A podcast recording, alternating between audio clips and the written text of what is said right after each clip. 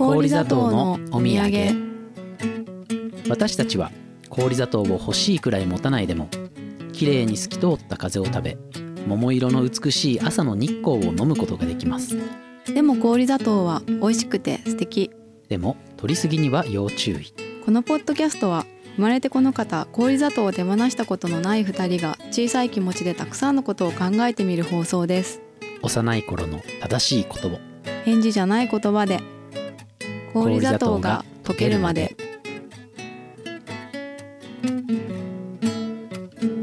氷砂糖のお土産第59回。東京湯島の夜学バー店主尾崎隆臣ことジャッキーです。ぷにょです。はい。今回はえ前回岡田准さんの「コソアドの森の物語」森の中の海賊船を、えーやり終えたんですけども、はい。それにちょっと関連するような本が関連あったんですって。まあ別にそれには関連しないんだけど。なたまたまそのなんだっけポッドキャストかなんかで紹介されてたんだっけ？YouTube で。YouTube か。そう。ん。うたまたま見てうん。私あのあれでその「ワンピースに連想して、で「ワンピースのその海賊の話のことちょっとおさらいしようと思ってうん。YouTube を検索して見てた時に海賊とは何かみたいな。そうそうそう、うん。それの時に見つけて面白そうだなと思って、それでちょっとポッドキャストでも話したんだけど、うん。その時読んでなかった本をうん。読んでみたんですね「海賊の経済学」っていう。すごいなんかいっぱい付箋が貼ってあってこれ図書館の本だから剥がさなきゃいけないやつだ。そんなことまで言わなくていいじゃん。あごめんなさい、そうこれを読んだから、うん、面白いよっていう話をしようかなと思って、聞きたい聞きたい。僕はもうその本のうん。予備情報何にもない。ないよね。ちょっと気になる。大丈夫かな、うん。私が喋って面白そうに聞こえるか。じゃあ盛り上げる。ようん、えジャッキーさんははい。経済学とかはうん。し、なんていうか学んでる。私もあんま知らないんだけどさ「こう見えざるフックの秘密」っていう、うんうんあの副題で。アダム・スミス的な。そうそうそうそう、なんかその海賊たちのうん。間には、そういうそのまあいろんな伝説があるじゃん、うん。うんそのやからなんていうの、荒くれ者たちの、ね。ね。とんでもない悪党どもが片腕のなんちゃらがみたいなね。そうそうそうみんな義足とかさ、でオウムを肩に乗せてねうんとかさ、いるね。うん、そういうのがあの本当にそうだったのかっていうのをうん。検証するにあたって経済っていう視点をうん。みんな忘れてないかっていうのがこの本を書いたピーター・ティー・リーソンさんうのん。視点なんですね。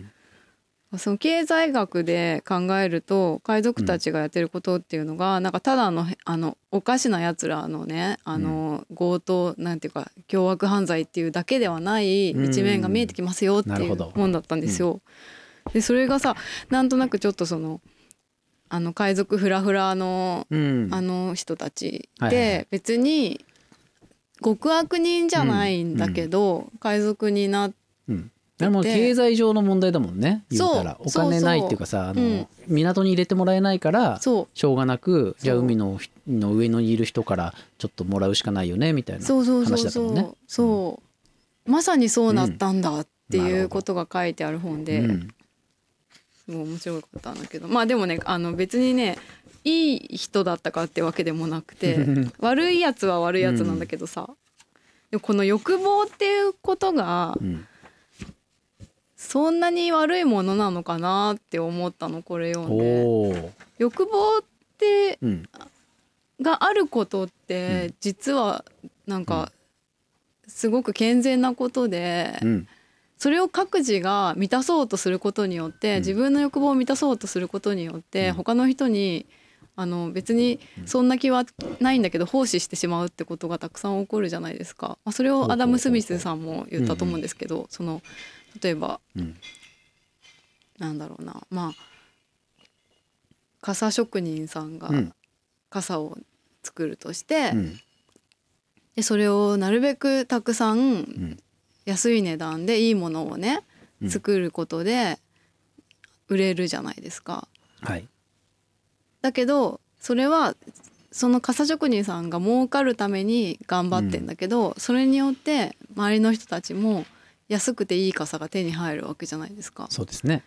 ていうことってすごくあの無理がないじゃないですか。うん。回り回り回ってあの良くなってると。そう。自分を犠牲にして人のために奉仕してそれでストレスをためるみたいなことじゃないじゃん。そうですね。お金欲しいって思いながら。そうそうそうウィンウィンの世界なんだと思って、なんかいいなって思ったんですよ。はい、そう。でこれさうん。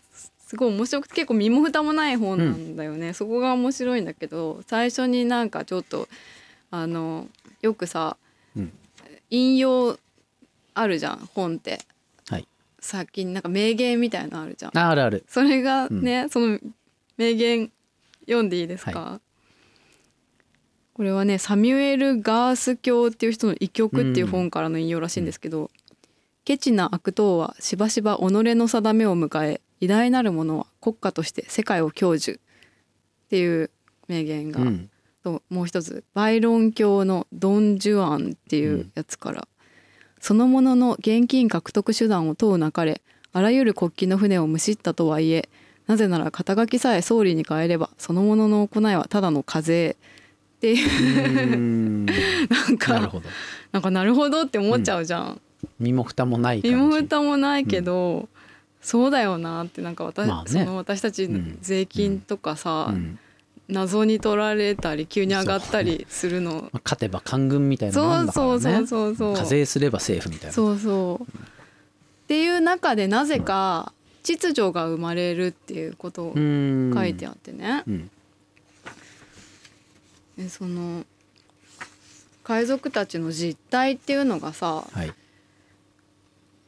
そもそもその当時のあの商船に乗ってた人たちのうん。労働環境っていうのがもう最悪だったと。うんうん。その大体商船っていうのはうん。まず持ち主はうん。船にすら乗ってない場合があってうん。危険だし、うん。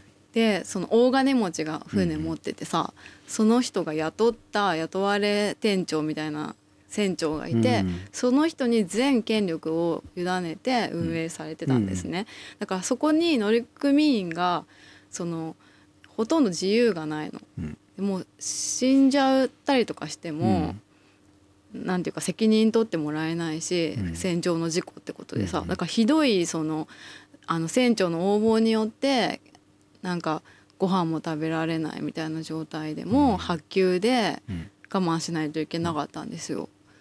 でそういうことがある中でさあの船長こなんか商船に乗るぐらいだったら、なんか海賊の方がまだマシみたいなうん。感じがあったんだって。それでその海賊というものはなんというかかなりこうたくさんの人が海賊になっていたという。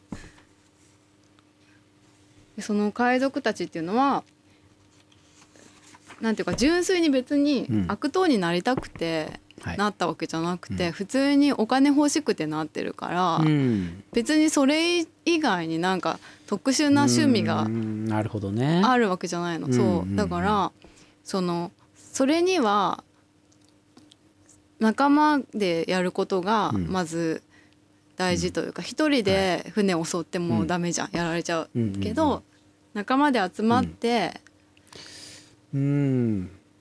あなんかいいやいやここまでちょっとうん、ちょっとこれ聞いてくれる人の引きに引きとして言っとくとあうん。これ特殊詐欺の話ですね。そう思ってこの先聞きましょあでもそうなのよ、うそれが完全にもう僕の大好きなうん。特殊詐欺の話 特殊詐欺僕すごい詳しいんですよ。本当、はい。めちゃくちゃ一時期追いかけてたので。ああ、うん。でもだからもう今そう私もそう今テレビがいろいろろ騒いでるのはもう今更かって感じですよ、もう5年ぐらい前にもう特殊詐欺ブームがあって僕。ああでもそういう時にもしかしたらさそうん。これも出たのこれいつ出たんだろうな。もっと前に出てるかもしれないけど、そうだからそういう、まあ、現代のその現代とかうん。その後のいろんな文化における似たような事情とうん、重なる部分は結構ありそうだね。そうなの、うん。これ2011年に出てますけど、そう。だからそのなんかさ権威の権力のパラドックスっていうものがあってその権威っていうものは必要、集団をまとめるのに必要だけど、その権威をまた監視するものがないとうん。権威が暴走するっていうことがあるじゃないですか。でそこを海賊たちは実にうまくやっていたと。それはなぜかというとみんながちゃんと自分の欲望を自覚していて、うん。あのちゃんとしかも分け前というか権利が対等にあったことで、うんそれが成り立ってたんだってさ。でそれはもう民主制が生まれてなかったなんてまだ、その頃には、うん。アメリカ憲法とかねああなんなんていうの、そのイギリスとかも王政だったし、フうん。まあフランス革命前だと。ランス革命よりも前だったし、そうそうそう。でそういう時にそのなんかまずはまずこの人たちはうん。法律で保護されない立場うん。なんですよね。うん。でその人たちがやっぱり力を合わせて生き抜かなければいけないっていう前提があり、でその例えばその見境なくさこう船を襲ってうん。略奪を楽しんでたかというと、うん。そういうわけでもなくて、はいはい。そのまずはうん。そのなるべく戦いたくないのこの本当は。うん。なるべくならうん。すぐ降参してほしいみたいな、うん降参してくれたらあの何も危害を加えないそう殺さないよっていうことうん。もうん。徹底してたんだよね。うん。それは何でかっていうと、その例外があるとその向こうがなんていうか疑心暗鬼になって戦おうとするかもしれないじゃん。海賊ってのあはあ家族ってのそう。はあのおとなしく金品差し出せば殺さないんだっていう常識をそう。作りたかったと。そうそうそうそう、うん。そういうふうにしとけば、はい。こっちはあのまあそうだよね。コス。トが低いから、誘拐犯とかだってそうだもんね。うん多分。人質を100%殺すやつに金持ってかないじゃん。そうそうそうそう、そういう感じ、殺さないようにした方がいいよね。そしたら。うんそういうのもあの結構そのもちろん例外もいたんですけど、うんうん大体の人たちはうんだからもともとは善良な市民だった人がはいやむを得ず集まってるので、うん。あの戦いを好んでたわけでもなく、でまたそのなんかいろんなそういうさ伝説があるじゃん、うん。凶悪なすごい恐ろしい伝説。ねうんそうそれもブランディングだったんだって。うん。あの何？あのさあるじゃん。骸骨にぶっちがいの旗。あるね。あれも、うん。あれはなんで開発されたかっていうと、その旗が海賊船だってすぐ分かるように。うん。でこれは恐ろしい海賊船なんだってみんなが思うためにああいうトレードマークをつけて。これはもうヤクザの大門とか、うん、あとはあの入れ墨と和彫りの入れ墨とかね多分そうだよね。そういうことだよね。そうそうそう、ん。見て別れよって。いそう。う。うん。で最初はその商船からかっぱらっはいたはい。なんか別の旗とか掲げて平和っぽく泳いでんですよ、うん。船がね、海の上をね。でなんかさーっとこう近づいていって、で「あどうも」みたいな。あうん。のすれ違う、うん。あの船とすれ違うなみたいな。平和にね、うん。こう道を開けてみたいなところに来てさっとね、うん。あの旗を変えるんですよ。あの骸骨のやつに「はいはいはい。うわ海賊じゃん!」って。ちゃっちゃちゃーん。そうそれも。無駄なエネルギーを使わないために、遠くからあの攻撃とかすると、うん。ちょっとあのね効率悪いでしょ？だからもう逃げられないとこまで近づいてから「じゃん海賊でした」ってやるんですよ。当たり屋やんもう。でもその段階では何も攻撃しないわけ。だから向こうが「ああ海賊立っちゃったからもう諦めよう」っとなんかお金か燃料かなんかくれません？みたいな。そう、うん。まあでも根こそぎ持ってかれると思うんだけど、海賊だから。でも殺さないわけだからその要はあの相手の船の乗組員たちがまあ無事に沖にあ陸につけるようなぐらいはこうまあ残しとくわけでしょ？そうそうそこも。食料とかさ。徹底して歯向かった人はもう拷問うんかけて殺すし、歯向かわない人には無事に命を、うんうんうんあの守ってあげるっていうことをしたり、あと仲間に入れるとかね。あーあーいいね。面白いね。そう。あと面白いのはさ、その船長の行いをね、船員に聞くの。お。で船長がうん。嫌なやつだったって船員たちが証言したら船長を拷問にかけてるたりするそう。でもいい人なんです、うん。この人はとても公平な素晴らしいリーダーでした、殺さないでくださいって言った場合はうん。助けてあげたりするの。っていうのはだからみんなその船長ってのは相手の船のうん。船長、そうそう。海賊じゃない船長。なんで船長殺しちゃうん殺すだろう。ねそれはだから敵というか、うん。まあ、船長ももしかしたらあの仲間に入れてくださいって言ったら入れるのかもしれないけど、で基本的に船長っていうのはその身分が全然違うわけなんですよ。なるほどね。だから乗ってる人は殺してもらった方が嬉しいかもしれないわけだそうなんですよ。結局。そう。で船長いななくても別に運転とかできるしみたいな。そうそうそうそう。そう、海賊が無理やり仲間に引き入れたかったのは、航海士とか医者とか、調理師とかその特殊技術を持ってる人たちね、あとはまあどっちでもよくて、そう。でその海賊たちもそのじその出身船とかの船長に恨み持ってたりするわけ、うん。だから運悪くそういううん。めちゃくちゃいじめられた船長とかにうん。遭遇したらもうその船長はめ めっちゃ復讐される。言うてその海賊側に回った人が「うん。あれお前あれじゃんそう。俺をいじめあんてたやつじゃん」時俺にめちゃくちゃ理不尽なこと言ったよねみたいなことを。いいね高校デビューしたなんか不良がこう中学のいじめっ子とあったみたいな。そういう感じなの。そう。いいですね。そういう人たちだったもんだから多分その海賊館では、うん。そういうなんていうかピラミッド階級みたいなのを作らずに、うん。うん。全員公平に分け前を分けてたっていう。うん。でその海賊の掟っていうのがあるんだけど、うん。その海賊の掟を決めるのには全員一致があの鉄則だったらしいんですね。お。全員一致ってすごいさ難しくないね、そう。でもそのぐらいコストかけてでも、うん。その全員一致にしないとその嫌ななんていうか自分にはその不都合な決まりに従ってそこにいなきゃいけないっていうのは、うん。そのやる気を著しくそぐじゃないですか、うん。やる気のない人がいるとみんなのリスクになるんですよね。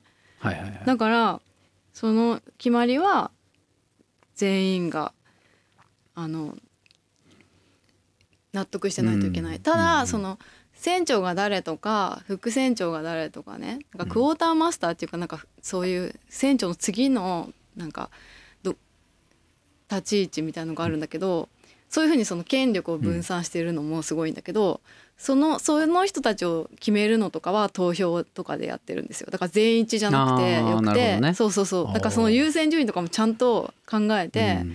その全員一致までやるとコストの方が勝る場合はうん。そういう投票でやるんだけど、もう全員が一致しないとちょっとあの危険だって時には全員一致するまで決めるっていうので、うん。確かに経済学っぽい話になってきたな。そうなんですよね、私経済学わかんないけど、うん。なんかすごいなと思って。この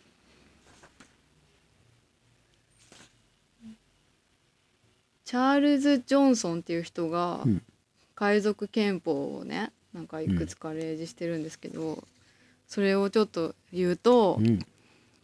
万人はその時の事項について投票権がある。いかなる時点においても新鮮な食料や強い酒について平等な権利を有しそれを好きに利用してよい。ただし総量が不足していて万人の利益のため消費量の制限が投票で定められた場合を除くとか。うんうーん。その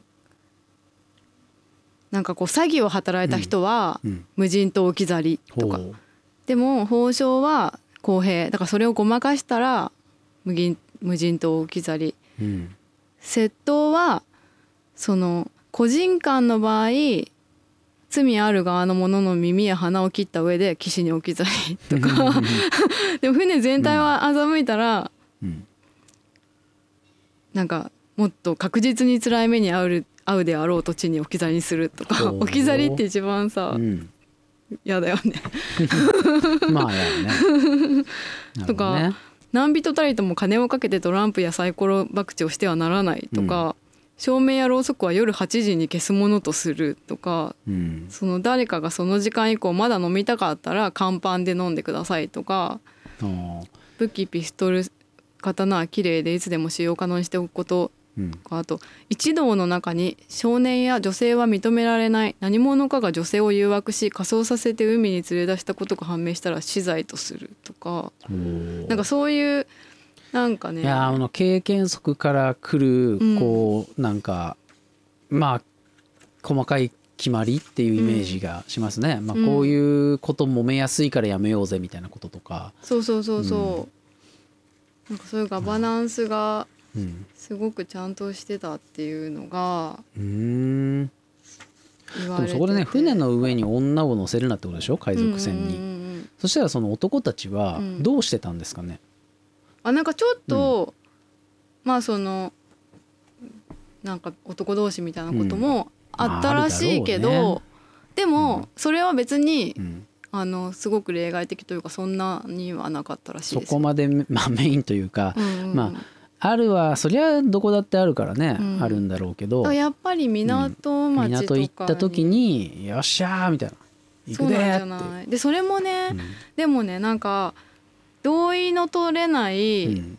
だからその強姦とかした、するのもダメみたいな罰則もね。あるの、そう、うん。だそれとかそもそもねその海賊は妻子持ちはなれなかったの基本、うん。なぜならその船の上の生活よりも魅力的な生活がある人っていうのはそうだからまあちょっとだから宗教じみてもきましたねそこまで行ってく宗ると。教じみてといううん。字がそれがさ、うん。そういうそこがうん。この本のなんか主張で、そういうその大義とか、そういう理想とかじゃないんだって、うんうんうんうん。そのいい人でいるためにとか、海賊であるからには、うん。そのこういった紳士的な行いをしなければならないとかじゃないんだと、はいはい。基本は、うん。ただみんな欲望の実現のためにそれをやってると、すごいだから欲望のためにストイックにやってるわけじゃん。そうそう。すごくない？すごいんじゃん。すごいね。そだからその感じはすごいもうだから、う、うん、えもう部活の試合勝ちたいからお菓子我慢あするみたいなさ。そうそうそうそう。それと一緒なんだけどそれがこううーんそうですね。だからそれと一緒なんですよ。だから。でもアメフト部みたいなもんなんですかね海賊っつうのは。うーんどうでもそれがやっぱちょっとその法の、法の庇護から外れてるっていう、うーん。なんかところもちょっとまあ面白いね。そのうん。法、まあバン今だドに近いかなって私は思ったけど、ね、あーなるほど。アメフトっていうよりは、うん。なんかそのさキャプテンがいてさ、はいはいはい。そのヒラーがいてとかうん。1年2年とかがいるんじゃないんですよ。はいはい。その全員がうん。それ、ボーカルはいるけどそれぞれのそう持ち場を担当 してて、割と取り分まあそうだね。役割を果たすからね。あのうん。海に出るってことはね。そうそうそう、うんバンドとかビッグバンドとかに近い指揮者はいるみたいな。指揮者はいるけど、もしれない指揮者を下ろす権限をみんなが持ってる。うんうんうんううん。んお前指揮向いてねえからダメ。そうあなたの指揮ダメメダメですみたいなこと言えちゃうし、ねそうそういう声が多ければ降ろされるだからバンドちょっと大きめのバンドを想像すればいいのかもね。うーんそうーん。いやなんか宇宙海賊キャプテンハーロックっていうう、うん、その海賊もののまあある種金字塔ですよ。そういう漫画があるんですけど、うんキャプテンハーロックもね別に思想とかないんですね。うん。あのこうあるべきだとかさ、まあ、男たるものこうあるべきだは、まあちょっとハーロックの中にはあるんだけど、まあ、男たるもの以外にはあんま思想とか決まりってなくて、うん。で普段みんなバラバラに好き勝手船の中で暮らしてるんだけど、うん。その戦いとなった時にはみんなそれぞれの持ち場についてあのそれぞれの能力適性を発揮するみたいな、うんそういうので割とその海賊の姿をあの正しく反映してるのかも。みみんなハーロックのこと好きだからついてきてるってのはあるけれども、うん。でもハーロックの言うことが絶対ではなく、うん。あのきっちりその船員たちは対等にやるんだけどうん。たまたま共通の目的が発生した時にのみこうまあ一緒にやるみたいなのがそのハーロックアルカディア号のあるあり方だなんですけど、うん。なんかそれは結構コソワドの森のねメンバーもねうんこうそう。同じようなね。そうあそう。のそれぞれにそれぞれのもまあ生活をしながらこう時に必要な時にそれぞれの適性を持ち寄ってみたいな。うん。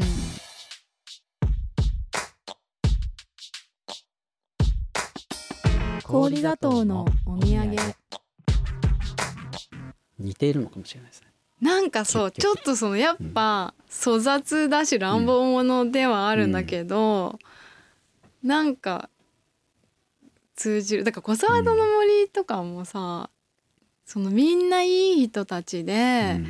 ほっこり心温まるストーリーっていうよりはさ、はいはい。実はもうはぐれ者ばっかり集まった。そうなんだよね。そう。うん。そのだってスキッパーも親いないじゃん。うん。で本来もうネグレクトみたいなどういう事情さってなるね。そうなんかうん誰もだって一人暮らしじゃん子供なのに。うん。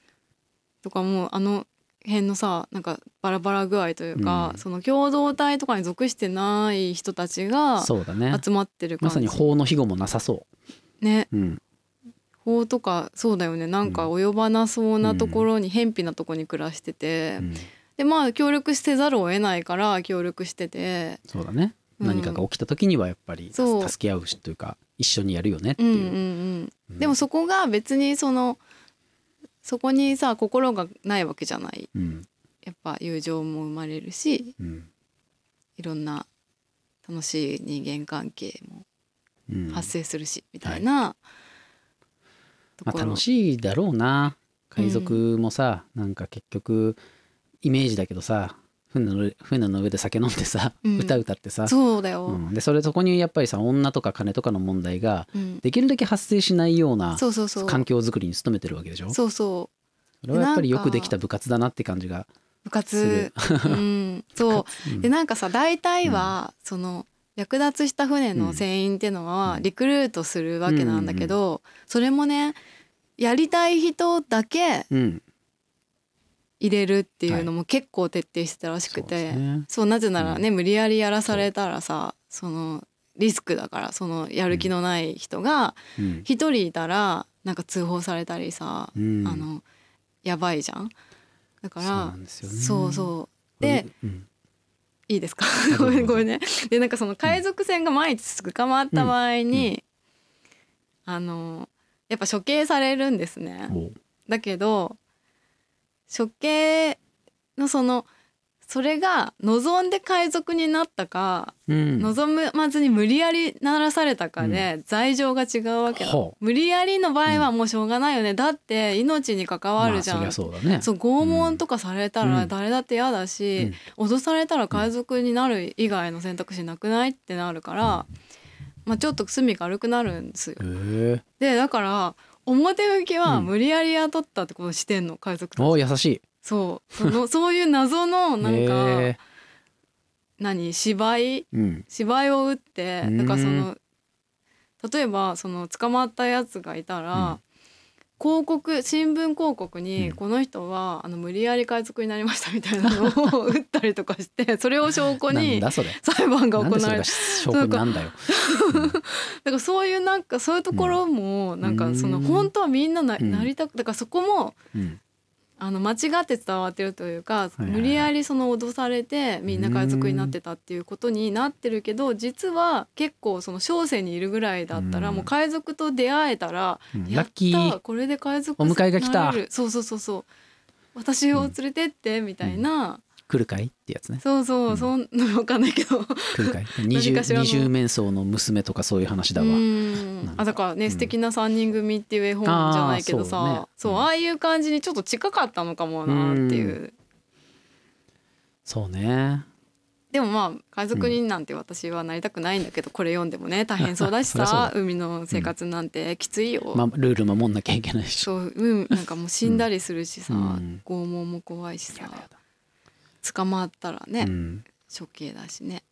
まあ、それがでも儲かるってことなんですかね、まあ、他に儲かった儲かるしまあ結局他人の支配を受けて、うん。その無理やり働かされるとかよりは、うん。じゃあある程度ルールはあっても、うん。海賊の方がずっと自由でお金も儲かって港に行けば女も抱けるわと。まあそこはあんま書いてなかった、女関係に関しては。かけかけ どうだないわけないんだから。そんなの、うんそう。だから結構真面目な本ってそういうところだけ書かなかったりするんだよね。いや全然真面目な本って感じでもないんだけど。いや真面目な本真面目な本まあだ。からこの人だって真面目な本なんねじゃない？それは。この本の最初の扉で、うん。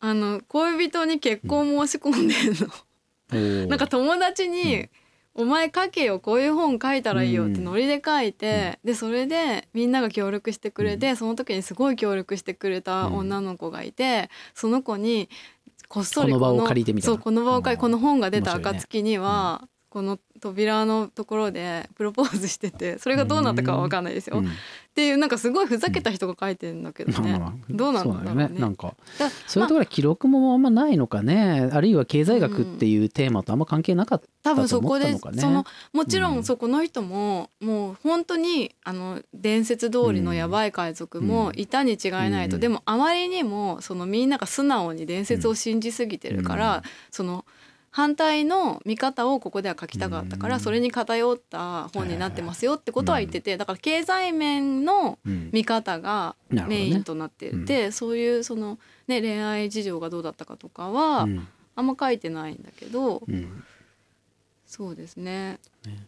そういうだからうん。全然そうその雇われでさうん。発給でさ、しごかれながらさいやーだからブラック企業の従業員は特殊詐欺の甘い罠に乗るかもしれませんそうそういうことですね。闇バイトの甘いささやきだにさ。海賊なんかさ一、回その成功すれば、うん。もう一生それでもう上がっちゃえるぐらい、いやまさにだよね。そう、うん。それでねやっぱり、現代の海賊なんや。特殊詐欺グループもめちゃめちゃルールはもちろん厳しいだろうしさ。うん。うん。そうね。ただやっぱりそのその利益を吸っていくすごい上の方のトップが存在するっていうところが多分海賊と違って、あそうなんだ。うん、だから特殊黒詐幕がいるんだ。欺そうそうそう。大抵はね。ね多分ね。その特殊詐欺グループを例えばクラスメートたちが組んでうん。俺たち就職できなかったから特殊詐欺やろうぜとか言ってやってるようなパターンが仮にあるとすればすごい海賊に近いと思うんだけど。そうそうそんなうんノリです、海賊は。そうそうそう。だからあの格差がそんなない、うん。その船に乗ってる人たちの、その身分っていうもの。そうだね。特殊詐欺ってもうちょっとあるでしょ。特殊詐欺はものすごい上下があるでしょ。でし、ただもちろん下っ端の中では、うん。その海賊的な雰囲気が出るようにうん。平等っぽく、対等っぽく絶対やってるんだけど、あ今は分かんない。今っていうかちょっと前のうんうん。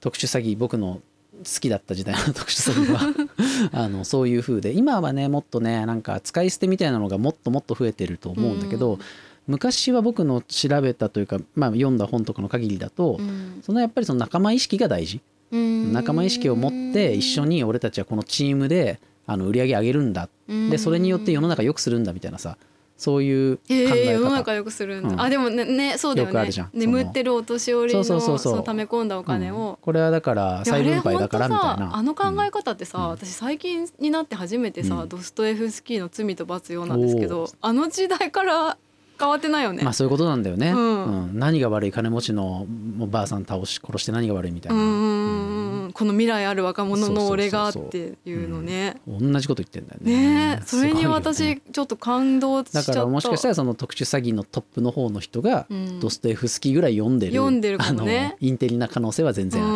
うんだから搾取構造なんだよね。大体ほ,うん。ほ、ほとんどのその売れてる特殊詐欺は、うん。その素人が適当に手出したんじゃない場合は、うん。大概は搾取構造の中にあって、うん。何億稼いだから何億入ってくるじゃなくて、うん。何億稼いだけど自分の元にはまあ100万しか入ってこないみたいな、うん。そういうピラミッドがあって、うん。3億のうちの1億はトップに行きますとかさ、ん。そういう風になってるからその海賊みたいな今の話してた海賊みたいなその平等性はだいぶないよね。うん、ちょっと、うん。私あの川上美恵子さんの「黄色い家」っていう本もちょっとあの特殊詐欺の話なんですけどねなんかそういう、やっぱ組織が大きな組織があって、そうね。そう一番下っ端の出し子という、はい。あの罪にね、うん。手を染めてしまう女の子の話なんですけど。はい、なかなかそんなにい割がいい歯話じゃないななっちゃうんだよね。うんうんうんうん。うん。面白かった会社員と一緒だけどね。でもそれちょっと気になる。るわ。ううん。ん。面白かったですよ。面白かったですか？ごい怖いうん。話でもあったけど。うん。なんかさっきの宇宙海賊キャプテンハーロックってうんうんいううん。松本零士ってねうんうんうん。39の人の漫画だけどもうん。その主題歌というかまあその曲でうん。歌い出しがうん。「君が気に入ったならこの船に乗れ」っていうこう出だしなんですよ。海賊じゃ。うん。んでハーロックは確か漫画版の第1話はうん。ああのハーロックが町にやってきて、うん。そこにいるその少年をこう来るかっつって、うん。その誘って船に誘ったのかな、まあ、船に乗せるっていう、うん。そういう始まりなんで、うん。もちろん自分で望んで海賊になろうとするその男の子の話。うんうんでまあワンピースもね海賊王に俺はなると、うんうん。そのシャンクスに憧れてなのか分かんないけど、うん海賊にやっぱり自らなろうとする話なんだなと思って、まあそうだね、なんか「ワンピースはちょっとなんかそうそんなに正確じゃないみたいな言及がこのああるんだ。本にもされてたえけど、ー、ワンピース読んでんだこの人。読んでんだ。とだからねさ海賊すがジャンプオタク。海賊オタクなんだって、そうなんだ。まず。じゃあやっぱり森の中の海賊船もねきっと読んでるんでしょうね。どうだろうね。これは英訳されてんのか分からないけど。英訳されてほしいですね、うんされてほしいですね。う、ん。うんまあすでにあるのかもしれないがうどうんなんだろう。日本のムーミンと言われるだけありますが。ううんね何カ国語とかなってんのかな、うん。気になるな。あそう。まあそんなね、うん。面白かったんで、うん。ちょっと私の説明だとね全然半分もなんか全然伝わってないと思うので。読んあ山形博夫じゃんそれ役者が。知ってる人、ねふざけた人です。あそうでしょ。ふざけてんだよ、うん。結構。だからふざけて訳されてるところもあると思う。その元々あの本当？山形さんはそう。もともとふざけた文章をちゃんとふざけてその訳せる人だから、あのもしかしたら山形さんがこの本についてインターネットに何か書いてるかもしれないな。そのホームページが。すごいホームページがね僕が作ってるようなね旧体依然としたホームページでいいんですよ。なんか最近あんまり更新されないけど、うん、ちゃんとあれできるんですか？検索とか、検索？うん。窓があって。ああどうだったかな、膨大な文章量の中から探さなきゃいけないの。大変だなと思まあ、って、目次みたいなのはちゃんとあるんで。あるのかな、うん、そうぜひ読んでみてください。海賊の経済学ありがとうございます。の秘密、うん、はい。どうでしたか？どうでしたか？やっぱ上手に喋りたい、もうちょっと。いやでも面白かった面白かった。本当、うん。面白いと思った？面白い。じゃあよかった。ですね。うん。うん。なんかそのやっぱりその組織の維持の仕方みたいなところにやっぱり興味が今出ましたね。そうなんか、うどういうふうにやっていけばうまく人々はまとまっていけるのかみたいなさ。ううん。ん、で私が思ったのはやっぱ自然発生的な成り立ちがうん。いいんだろうなと思いました。うん。がそのまあ急進的とかにつながるのかわかんないけど、うん。まあ、こういうふうにそうね。システムの中にその席があってここに人を座らせようみたいなやり方じゃなくて、うん成り行きでなんかたまたまみんなのそのうん。中のカリスマみたいな人がいたから、その人を頂点としたしあのグループになったとか、でたまたまなんかみんな民主的な人たちだったから、すごい仲良しグループみたいな,、なんかそういうなんかそのね、うん。それぞれのそうゴールみたいなものがん。きっと人が違えば違うじゃん。うん。だから会社とかも役職があってそこが欠員したら補充するっていうことにななんか私は別に会社員になったことないので分かんないんですけど、それよりもなんかもっとそのねあの自然発生的にできていくものなのかもしれないなっていう。そうだね、うん。おそらくそのルールがうん。やっていくうちにどんどん固まっていったパターンなんだよね。最初にこういうね。こういう集団俺は作るぞじゃなくて、うん。やべえなこれ女乗せたらとんでもないことになるわとか言ってそうそうそうそうで女装させて乗せりゃいいだろうと思ってるやついるからこれ禁止しとこうみたいな、ね。あ上手に男装か仮装させて、うん。うん。とかそういうふうに徐々に徐々に、うん。あのルールができていって、うん。だんだんその洗練されていくっていう様がちょっと興味深いと思って。洗練されてしまうとでも逆に今度ルール維持のためにコストがかかりすぎるっていう。そこが難しいんだよね、だからルールが増えることの問題点、うん。だから現代社会って多分もう効率的にルールを増やしすぎた結果なわけじゃん。矛盾してたりもするからね、法律とかさ。二つのルールが。こ。れ本当にこのルールでガチガチで大丈夫楽しい？みたいなうんところもまあ世の中にはあるわけでねそ。こを問えるっていうことがすごい大事なはずだけど、なかなか難しい。この問い直しに役立つかもしれないねこの本はね。うんう、ん、かもしれないですいいと思う、ね。ねうん、なんかねこの夜学バーという店に戻す戻って考えるとうね、ん、だから例えば従業員を使ううってなった時に、うん今は結構復活してからは僕一人でやってるんだけど、うん従業員使うってなった時にどこまで何をしてもらうとかさどういうルール作るかっていうのすごく難しくて、それもまあやりながら考えていかなきゃいけないなと今思っております。そうです海賊。ね夜学バーというこの海賊だ船をね。からもう乗り込んでくる人がいいんじゃないですか、いやこっちが乗り込んでってあの来るかって。あ来るかって。やりたいやつしかやらせない。スカウト、うん。でも警察来たらいや無理やり働かせてるんですって ジャッキーさんお縄になって。うん。かっこいいね。そう。うん。そうそう。みんこうなんかこう手錠かけられながらちょっとちょっと後ろ振り向いて。その女の元気でその従業員の子はいや私はもうすごいブラック企業で働かされててって。このここ来ても稼げないからな。そう夜学バーはあの従業員をうん。常に募集しておりますあが募集してるんですね。はい募集しております。大募集しておりますが、へあのもう1円も稼げないと思ってください。